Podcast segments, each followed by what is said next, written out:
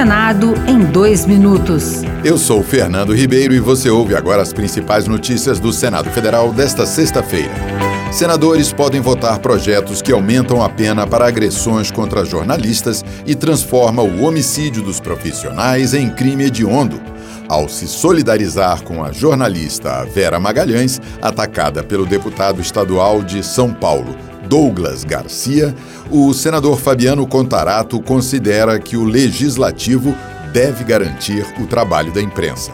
Jornalistas precisam de ação do Congresso para serem protegidos contra os constantes ataques à sua dignidade e honra e ao seu direito de trabalhar e informar. O senador Paulo Paim reapresentou um projeto que trata da dispensa do prazo de carência para concessão de benefícios do INSS a pessoas com lupus ou epilepsia.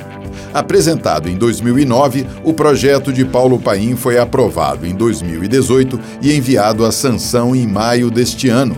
O presidente Bolsonaro vetou integralmente o projeto e o Congresso acabou mantendo o veto. Foi uma grande insensibilidade do governo vetar o PL do lupus. Foram quase 13 anos de uma luta e expectativa de milhares de brasileiros. O Congresso já aprovou uma vez. Será a correção de uma injustiça grave. Vamos trabalhar muito para que se transforme em lei, provavelmente o ano que vem.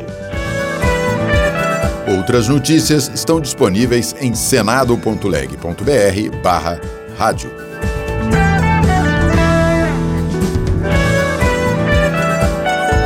Senado em dois minutos.